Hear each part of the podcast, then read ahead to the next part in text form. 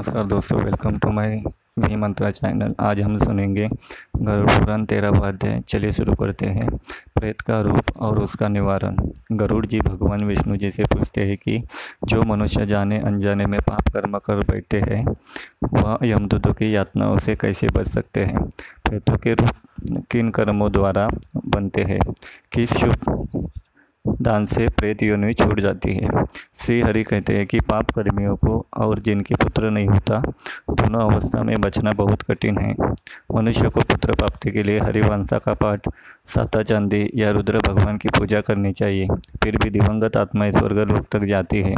यदि उनका संस्कार पुत्र ने न होने की अवस्था में कोई दूसरे मनुष्य द्वारा विधि पूर्वक किया जाए जो पूर्व जन्म संचित कर्म के अधीन रहकर पाप कर्म में अनुरक्त रहते हैं। अपने धर्म को त्याग कर दूसरे धर्म को स्वीकार करता है। विद्या और सदाचार से वंचित है, वह प्रेत योनि में जन्म लेते हैं। जीव अपने कर्मानुसार दूसरे शरीर को प्राप्त करके यमलोक में नाना प्रकार के कष्ट भोगता है। यमलोक में के मार्ग में सोलह पूर्व पढ़ते हैं। संसार में धर्म, अर्थ, काम और मोक्ष, यह चार मार्ग है। धर्म मार्ग पर उत्तम प्रकृति वाले प्राणी चलते हैं। अर्थ अर्थात धन्य धन धान्य का दान करने वाले प्राणी विमान से पर लोग जाते हैं।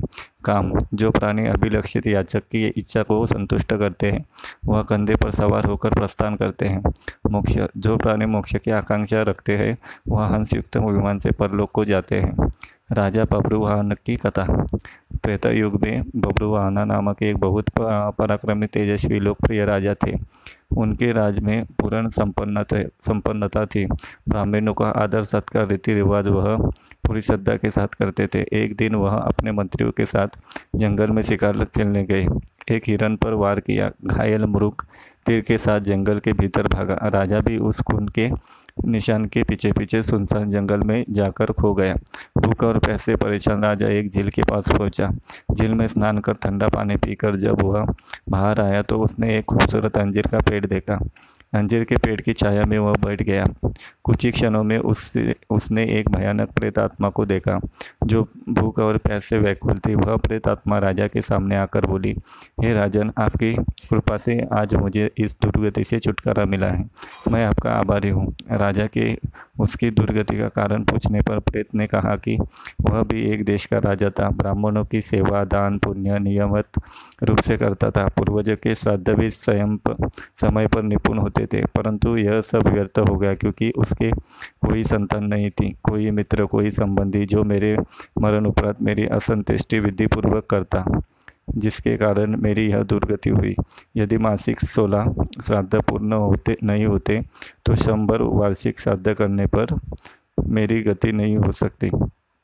राजा ने आश्वासन दिया कि वह उसकी परम गति के लिए वह सब प्रया, प्रयास करेगा। जो वह करने को कहेगा वो करेगा। प्रयत्न यह सब विधि कही। विष्णु पूजा।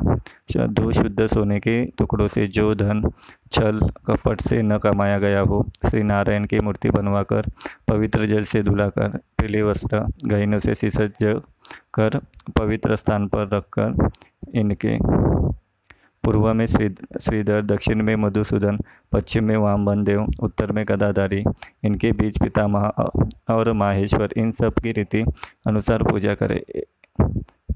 एक शान को छोड़ने का भी प्रयोजन है।